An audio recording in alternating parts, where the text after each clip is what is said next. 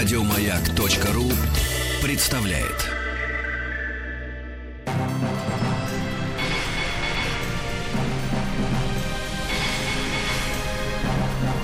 Собрание слов с Маргаритой Митрофановой.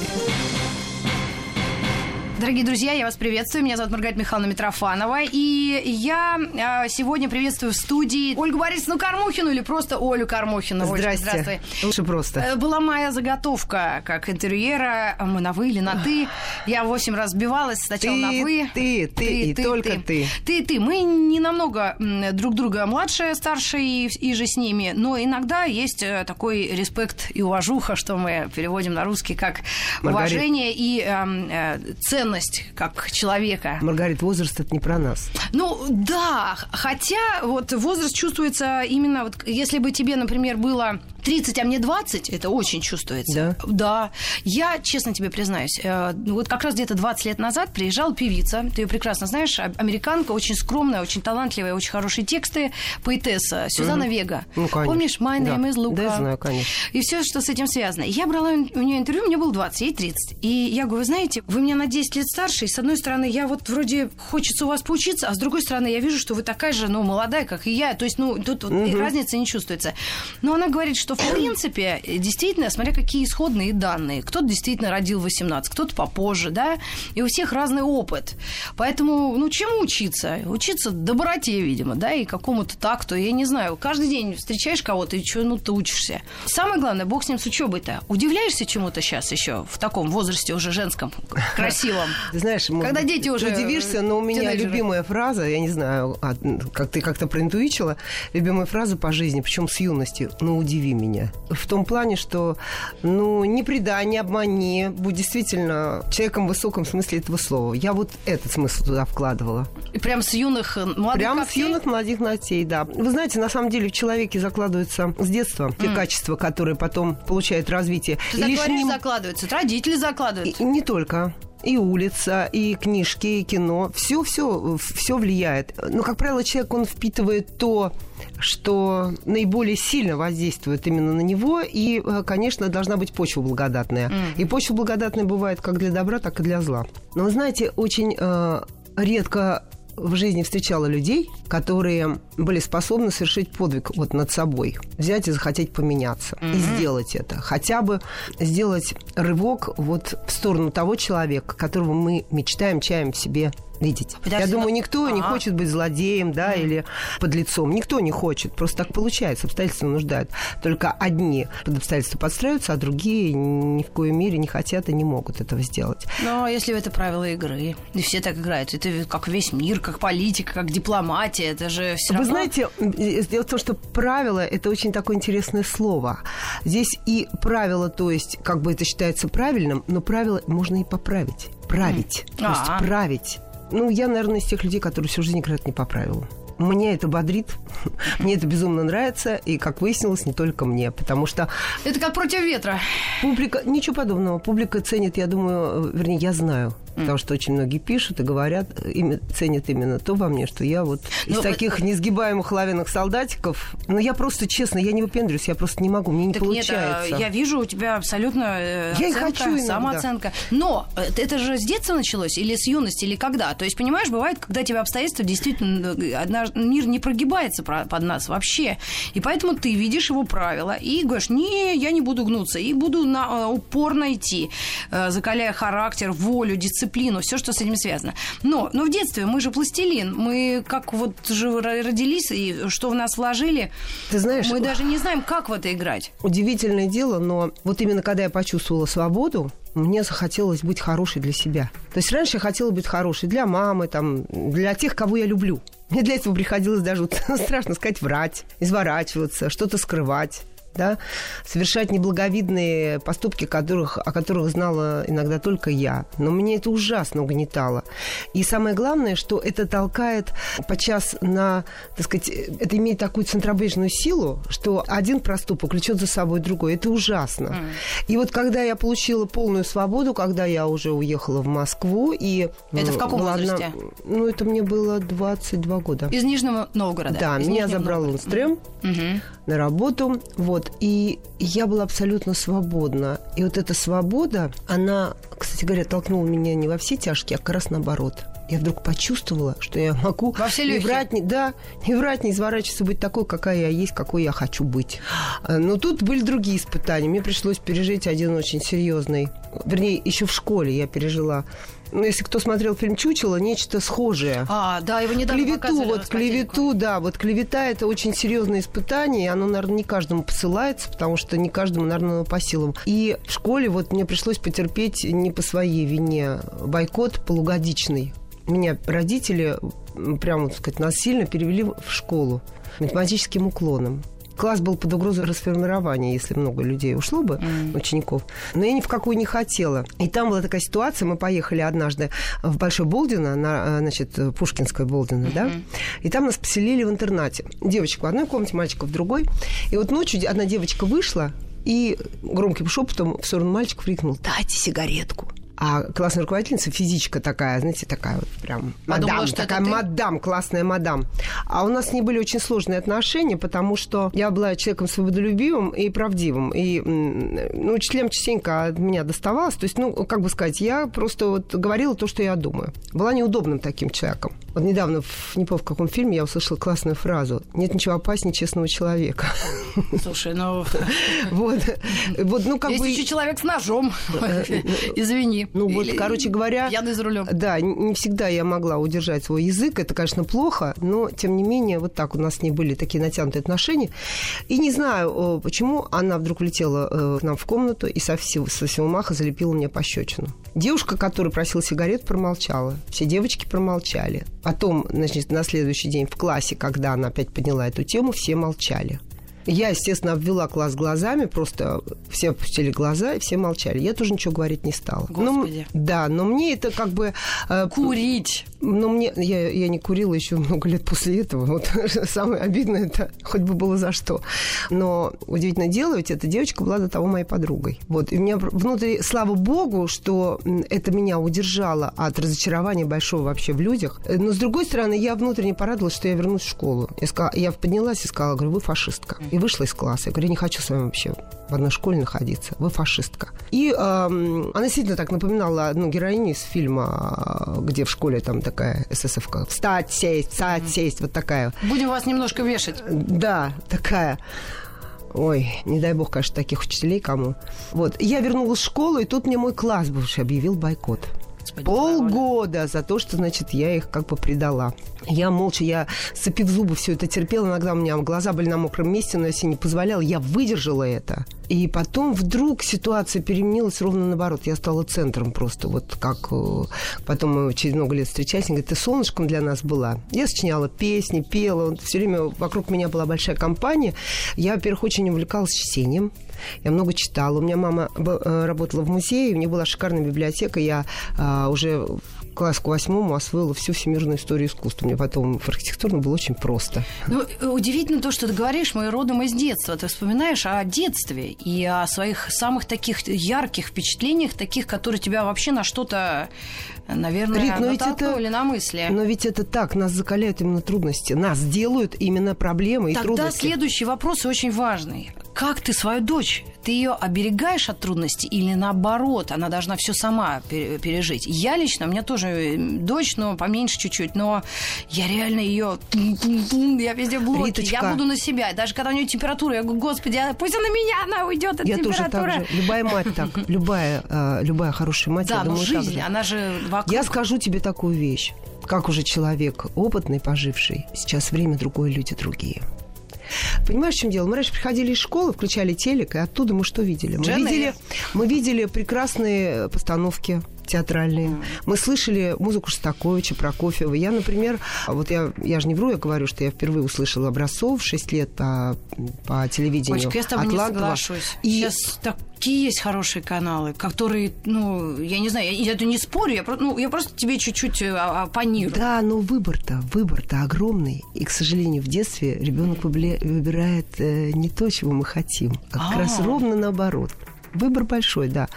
Но, ты знаешь, мне кажется, вот как сказала одна учительница у Тошки в школе, она сказала: семью переплюнуть трудно, если это семья. Если там есть любовь и забота, ее переплюнуть трудно. Мы никогда ей не навязывали музыку, мы никогда ей не навязывали. Она выбирала сама. И вот удивительно, вы знаете, потрясающе. Она сейчас открывает те песни для себя, которые мы в юности слушали. Хотя она все время держится, как бы, она все время пикирует. Mm-hmm. Она все время оппонирует нам в плане музыки. Во-первых, она ничего не слушает на русском языке. Mm-hmm. Ну, в принципе, мы с ней не сильно не согласны. Ну, ты говорила, вот я напомню нашим слушателям, у нас Оля Кормухина в студии, в эфире. И если мы такую фразу, я зацеплюсь как журналист, я не навязываю музыку, а я, ты знаешь, хочу навязать нам сейчас какую-нибудь песню, чтобы мы послушали твою музыку и, ну, и потом поговорили еще про музыку, воспитание и детей, поскольку это многих касается, и вкус, который нужно формировать, этого действительно семью не переплюнуть. Если в семье вкус привили, все, его уже не отобьют даже Стасом Михайловым. Абсолютно. Ну, я вам скажу, я скажу, что, скорее всего, наверное, падаю в небо. Давайте мы уже упадем куда-нибудь с криком «А-а-а!» Я же говорю, я поорать люблю, а тут вдруг такая серьезная у нас тема. А вообще-то я давно не виделись. Хулиганкой осталась. Но хулиган, он, в моем понятии, человек, который бьет все стереотипы. Как один товарищ написал про мое выступление: филармония вдрызг, форматы вдребезги. То есть вот... Просто восторг. Чтобы не скучно было. Нет, восторг. Я человек очень восторженный с детства. Вот мне очень... самая большая благодарность моим родителям вообще и моим друзьям, всем, кто меня окружал, за вот это ощущение восторженности по жизни, которое не пропадает.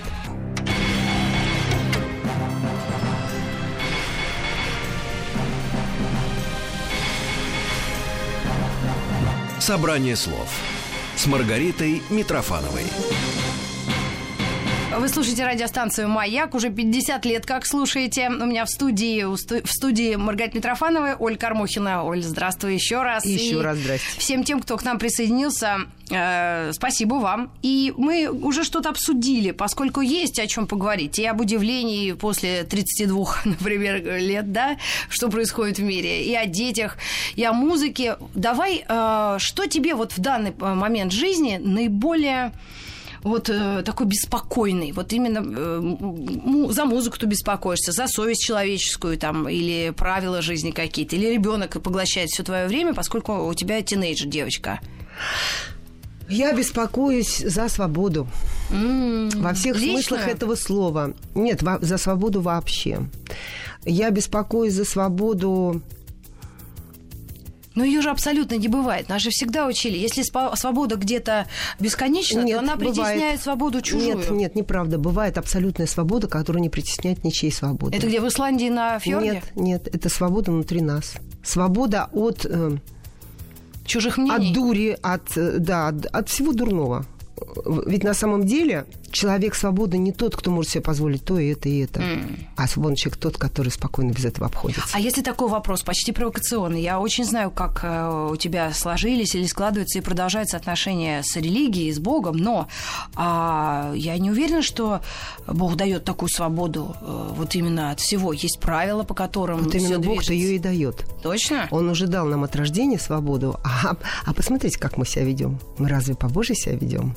Ну, мы нарушаем это зависть. Да, но могли бы мы это делать, если бы он не дал нам этой свободы. Он дал нам абсолютно неограниченную свободу. Ему не нужно насиловать человека, чтобы он пришел к нему. Ему нужен свободный выбор.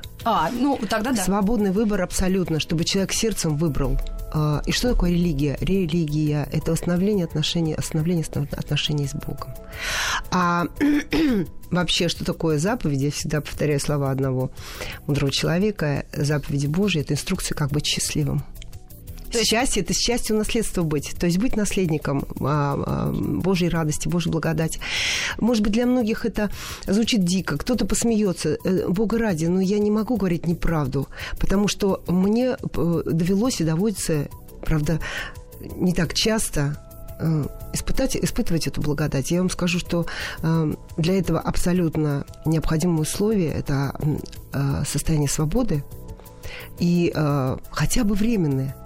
Вот когда тебе ничего не надо, кроме вот этой радости, общения с Богом. А что такое общение с Богом? Это как раз и есть быть собой, быть образом Божьим. Хоть на минуту почувствовать это. И вы знаете, я бы этого счастья желала всем, потому что невозможно человека заставить быть счастливым. И невозможно... Заставить верить в Бога. И невозможно себя убедить, что ты счастлив. Вот вы сколько угодно сидите в луже и кричите, медитируете. Мне сухо, мне сухо, мне сухо, лужа, ты не пропадёт. Иногда достаточно вообще микроскопической ситуации, которая минута счастья, тебе позвонил детеныш, сказал, что все нормально. И минута несчастья, когда не клеится какая-то вещь, или материальная, или настроенческая. Ну, то есть это счастье, оно такое секундное, на мой взгляд. Нет, Риточка, это оно не так. Бывает такое, прям, я счастлив, хожу и такая. Нет, вы знаете, в чем дело-то? Дело в том, что вот когда вы беременны, вы все время беременны. Вы все время счастливы. Но вы не всегда об этом помните. А-а-а. Иногда вдруг вспоминаете, я же беременна, мне это нельзя, я же беременна. Нет, мне кажется, кто рожает после 35, тот счастлив настолько, что вообще я не понимает, что...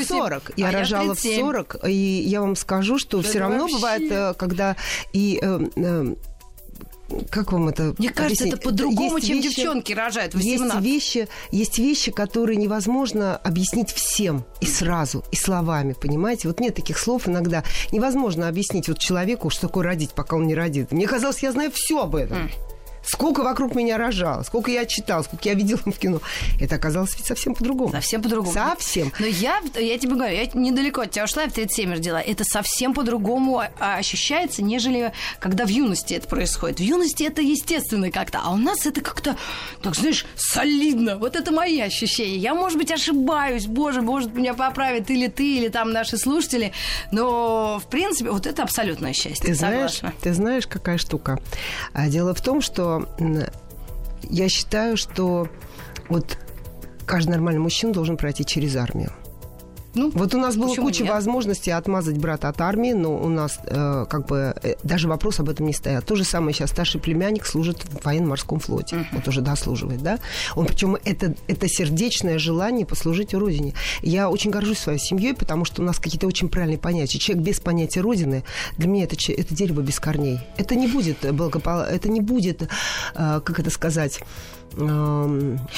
это дает силы, я понимаю. Это не потому что человек, человек проходит поприще, он должен проходить поприща. Да? Вот мужское поприще — это обязательно армия, дисциплина, послушание. Послушание.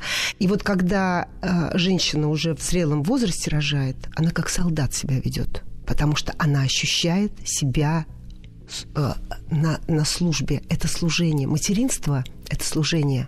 Похоже, женщина, которая уже в возрасте, она принесла массу жертв в своей жизни. В том числе и запрет родить, пока она чего-то там не добьется самой себя. Это тоже жертва. Некоторым ведь и не удается родить. Это огромная жертва. Слава богу, что это случилось. Вот. И женщина, которая уже научилась вот этому послушанию, она поэтому и к воспитанию ребенка относится по-другому. И, кстати говоря,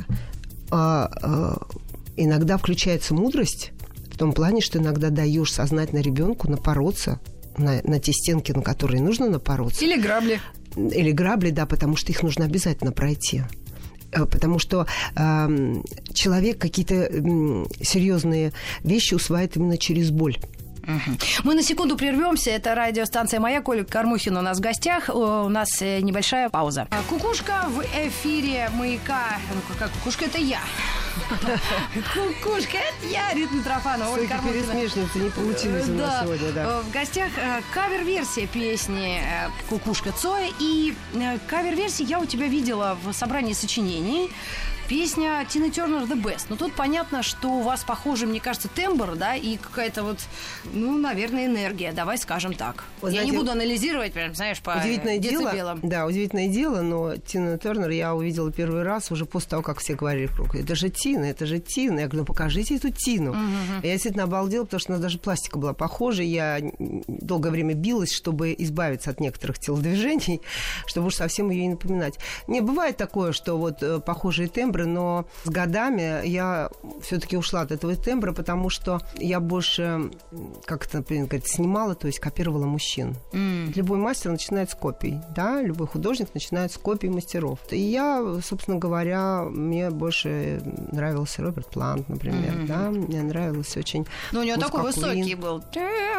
Но у него дело, знаете, ведь дело в том, что голос приливается не высотой или не... Да, или... Я не пою, не танцую. Да, я это просто как бы, да. Ку-ку-ку. Есть масса других показателей, которые мы не будем мучить слушателей. Да, но на самом деле насчет ку-ку, есть голоса, в которых есть правда, в которых есть жизнь, в которых есть позитив мощный для созидания, для других людей, для возгревания, для поднятия духа. А есть голоса даже вот злые. Да, есть злые голоса. Я, например, по голосу очень четко слышу, какой человек. И я благодарна музыке, самое главное, за то, что она мне позволяет быть в ней самой собой. Я в музыке всегда честна была, есть и буду, потому что это вот моя благодать. Это то, где я как... Даже не рыба в воде, а я как, наверное, облако в небе. Я парю в музыке, потому что это мой рай. Я там такая, какая я есть, какой хочу быть. Ну, я думаю... Поэтому всех подряд песен петь не буду никогда. Да, ни за деньги, ни за славу, ни за что. Даже в это не склоняем. Просто я понимаю, вместе со слушателями, которые, ну, к величайшему сожалению, ну, так сложилась судьба. Не поют, не, действительно, не учились музыке в школах. Ну, так сложились обстоятельства. Но когда ты даже слушаешь чужую музыку, ты понимаешь, насколько это круто. По-другому не скажешь. Современным языком. Музыка, я думаю, жизнь. Они слушают это именно то, о чем я сказала. Слышат то, о чем именно я сказала. И я заметила, вот те люди, которые, вот, особенно женщины у нас в стране этому подвержены, вот они у нас такие, много женщин недолюбленных. Понятно, нехватка мужчин. Но и сами себя программируют. Это все от войн пошло, от тюрем, от гулагов, что женщины все время ждали либо с войны, либо с тюрьмы. Ну, похоже, и, да. Понимаете? И вот они себе создавали такую некую мечту, где такой эфемерный какой-то то ли принц, то ли мальчик, между мужчиной и мальчиком большинство, да, что-то такое всегда недосягаемое, вот нереальное такое, чего она никогда не получит. Вот отсюда, мне кажется, такая тяга вот к этому вранью, к этим соплям музыкальным, когда там ты, все для тебя, я там... Я понимаю. Мы даже знаем, о ком ты говоришь. Нет, не называй. Это начиная с «Ласкового мая». Это начиная с «Ласкового мая» пошло. Без тебя. Не-не-не, никаких чутких намеков. У меня есть. Мы с тобой, да я для тебя все, да я тебе с неба звезду. Разведёнка ты моя, разведёнка. Нет, я бы не стала стебаться над этим. На самом деле, на самом деле мне глубоко жалко этих людей и их кумиров, потому что для меня это пошло. Вот я не терплю пошлости, особенно в музыке. Черт, ну, потому что когда ты поешь неправду. Ну, потому что людям нравится обманываться. Вообще, вот люди, да. Вот я заметила, вот у нас большинство публики очень любят клоунов. Вот клоунов на сцене. У нас сейчас больше музыку не слушают, а смотрят. Ну, да. Понимаете, это такое странное явление именно у нас. Ну, я думаю, что, знаешь, что обсуждают, там, обсуждают не то, говорит, никто не обсуждает, сколько лет Плесецкой. Все обсуждают, как она танцует. Никто не говорит... Посмотрите, вот даже Тину Тернер взять, да? У нее сумасшедший роман с мужиком, который там моложе ее, с мужчиной, который моложе ее, там, по-моему, на 20 с лишним лет. Который сыновья ей годится. Ну, да. Но она не строила на этом свою карьеру. Нет. Она не делала из этого пиара. Она даже наоборот, это очень как-то все достойно выглядит. Это никогда... Она так очень интеллигентно всегда отвечает даже на вопросы об этом. У нее основа пиара — это ее творчество. Ну, конечно. И никому не приходит в голову пиарить Тину Тернер через ее личную жизнь. Ну да. Это ее музыка, понимаете? Да. И это публика. Это та публика, которая так воспитана, им никогда не придет в голову сказать, чё это он там опять полез, там, Роберт Плант, ему столько лет. Кудрявый. Все говорят, о, какое счастье, он пришел, он вернулся, опять мы имеем это счастье слышать эту музыку, этот голос, понимаете? Ну, ты про небожителей. Это неправда. Артиста делает публика. Вот у нас артистов делает публика такими.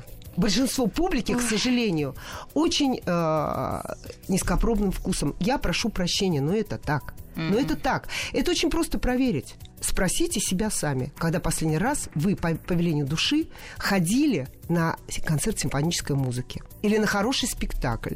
или просто пошли на хорошее трудное кино, или даже дома у себя захотели посмотреть хорошее трудное кино, или перечитать Чехова, Достоевского, Гоголя, что нужно делать постоянно. Ну, я думаю, сейчас народ потихоньку, собирается, соберись тряпка. Молодежь, да, начинает, это радует, потому вот удивительно, меня радует то, что на моих концертах сейчас все больше и больше молодежи именно такой умненькой, я их называю умненькие такие, у них другой взгляд совершенно, они по-другому смотрят, они по-другому реагируют, говорят по-другому. Да, но подожди, если мы говорим о тяготах жизни, которая действительно реальна, и мы не окружаем порой себя вот этим образом и инфантильности, или там еще какие беззаботности, ЖКХ нас не интересует, чем-то как-то заработал, что-то такое, не взрослеем вообще, не хотим. Но если человек тянется к развлечениям только потому, что ему хочется контраста с реальной жизнью. Я тогда вопрос хочу задать. Развлечься, отвлечься от чего? От чего вы хотите отвлечься? От подъездов занюханных, от грязных улиц, от невоспитанных хамских мужчин, от какого-то плохой экологии, может быть. Хотя есть куча всего хорошего, и тот же Достоевский, и красивые улицы. Вы когда прочитываете Достоевского еще раз, вы убеждаетесь, что это было всегда. Ой. Это было всегда. Ой, и хамы, и грязь, и грязные подъезды. Это было всегда. Ой. Но есть люди, которые... Я не то чтобы говорят, что этого не надо замечать. Мы анализируем ситуацию. Мы взрослые женщины, которые видели многое разное. Значит, в жизни у человека такого, которому это мешает жить, больше нет ничего, за что можно зацепиться. Не знаю, я прихожу домой... Я беру любимую книгу, неважно. Я вижу родные лица свои. Мы вместе что-то делаем интересное. Я тут же все забываю. Подъезды и собак, и хамов. Я все забываю.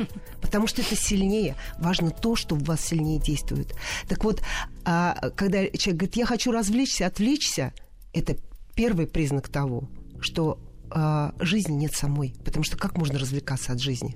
А если пытаться что-то исправить? Начните с себя. Когда вы начнете исправлять себя, вы поймете, что все не так плохо вокруг. Угу. Вы поймете, что вы делаете какой-то поступок не потому, что вы хотите его сделать, дурной поступок, или хороший. Потому, что вас не хватило... Нет. Сначала мы говорим о дурном. Что нам мешает жить. Как мы же об этом говорим, да? Вот вы делаете дурной поступок, вы начинаете анализировать, почему я это сделала? Я же этого не хотел, я не такой. Я с ним не согласен, но это сделал. Потому что не хватило терпения, да? Не хватило любви. Мы всегда упрёмся в то, что не хватает любви. Вот для чего мне нужен Бог. Он учит меня любви. Ой, от божественного к быту очень сложно переходить. Неправда. Жил совсем недавно, в одно время с нами, недавно только представился, старец, которого называют великим, святой современный, Паисий Святогорец, на горе Афон, монах.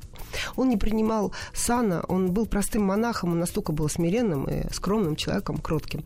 И он однажды сказал такую вещь, которая меня потрясла, потому что она была созвучна с тем, что я услышала от своего старца Николая Гурьянова. Он сказал, в отношении к труду благодать, к тому, что ты делаешь. И этот старец Паисий рассказывал. Говорит, в Афинах есть один сантехник, который уже он святой. Он святой, у него туберкулез, но он лезет в самые опасные, самые загрязненные участки. Когда он скажет, тебе же нельзя, он говорит, лучше пусть я, чем кто-то другой. Вот уже святость, понимаете? Это закладывается Богом, родителями. Это хранится человеком. Опять же, через поступки. Это то, о чем я говорю. Я, может, говорю скучные. Нет, слишком нудные вещи, понимаете? Но поэтому, потому что это большинству из нас кажется нудным, поэтому нас и тянет развлекаться. Меня не тянет развлекаться. Меня тянет сложный Достоевский. Для меня он проще, чем Акунин. Мне не нужен Акунин, мне нужен Достоевский. Понимаете, какая штука? Человек с больным позвоночником меня поймет. Какое блаженство, когда ты повисишь на шведской стенке и даешь позвоночнику растянуться, отдохнуть, да? Надо тянуться. Достоевский для меня – это планка, за которую я тянусь, который мне не дает смотреть вниз на эти все мерзости. Да, он обгадил, что, думаете, у меня таких ситуаций не было. Да, девочка моя, ты из хорошей семьи, а возьми-ка тряпочку и убери за этой свиньей. Это будет смирение и любовь. И постарайся на него не злиться, и постарайся его не поминать последним словом. Согласна. Тогда, да, ты имеешь право надеяться на то, что ты когда-нибудь сможешь учить других людей.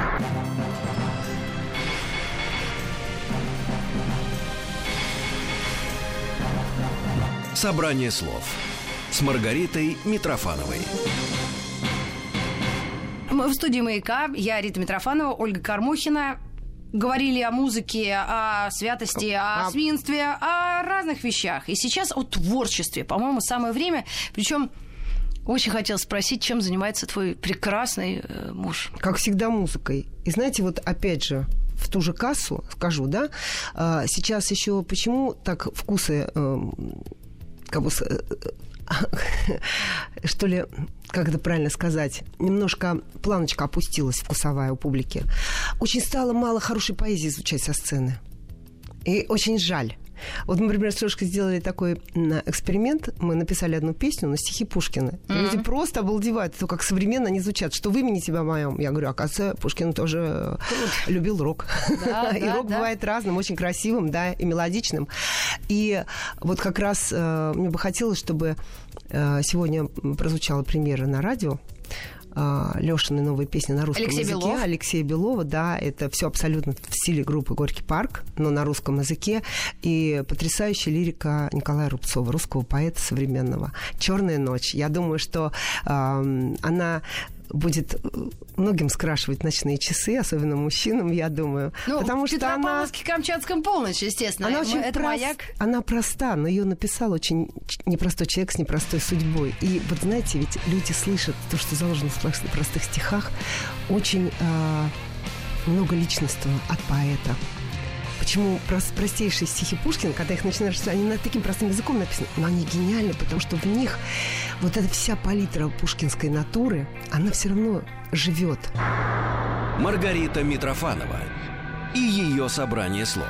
Алексей Белов на «Маяке». Это была премьера песни. Ольга Кормухина любезно нам подарила этот трек, эту песню. А скажи, что в твоей карьере творческой деятельности, видимо, это концертная деятельность как раз, да? И новый альбом, насколько я знаю, вы планируете на зиму какой-то тур объемный. Он уже идет. Причем это сумасшедший совершенно график. Вот сегодня у меня там свободный день, завтра уже концерт. Через день или 2 дня подряд день свободный. Сумасшедший просто. Зато худеем. Тур, ну, дело-то не в этом. Дело в том, что... Почему он труден? Потому что хочется на каждый концерт выходить, ведь публика разная на каждом концерте, да, другая, хочется выходить как в первый раз. И вот приходится собирать, чтобы, да, поэтому приходится себя напитывать очень внутренне, да, вот как раз тем самым. Давай возьмем пример Сузи Осборна. Я была, он сколько на сцене? Лет 49, ну, дольше, чем Пьеха даже, мне кажется. И он вышел в Москве и такой... Ку-ку! Развлекал публику. Он еле ходит, реально. Ну, ходит и поет. Не, ну, это, бога ради, как говорится, каждому свое. Я, наверное, если буду еле ходить, я на сцену не полезу. Я где-нибудь, да, сяду в уголочке, может быть, буду записываться и так далее. Но дело в том, что как раз моя фишка, это вот, как говорят, вот эта сумасшедшая энергия, которая во мне живет, бурлит, которая... не дает мне успокоиться, который меня толкает на те свершения, вот, делать фестиваль, например, да, добрых дел и новой музыки «Остров.ру», на который всех приглашаю, да, в июле. Вот. И сейчас мы с Алексеем работаем над новым альбомом, который уже заждалась публика, прям уже требует настоятельно, уже пора. И 1 марта, в первый день весны, в Крокусе будет... презентация этого альбома. Ну и также все любимое, старое. Только для мировые вас. Хиты сумасшедшие, которые я обожаю. Queen, Led Zeppelin. Вот, на сцене Крокуса будет море потрясающей настоящей музыки и любимой. Ну давай пожелаем нашим слушателям перезимовать, как пел Сплин наш тоже небезызвестный Саша Васильев, отличный поэт. Остаемся зимовать. Да, и я обещаю вам, 1 марта, начало весны будет жарким и настоящим. Ольга Кормухина была у нас на «Маяке». Спасибо тебе, Олечка, огромное. Приходи еще, и перед концертом ждем тебя здесь с новыми песнями, которые уже мы поставим в эфир. Пока. Спасибо огромное. Спасибо. Маргарита Митрофанова и ее собрание слов. Еще больше подкастов на радиомаяк.ру.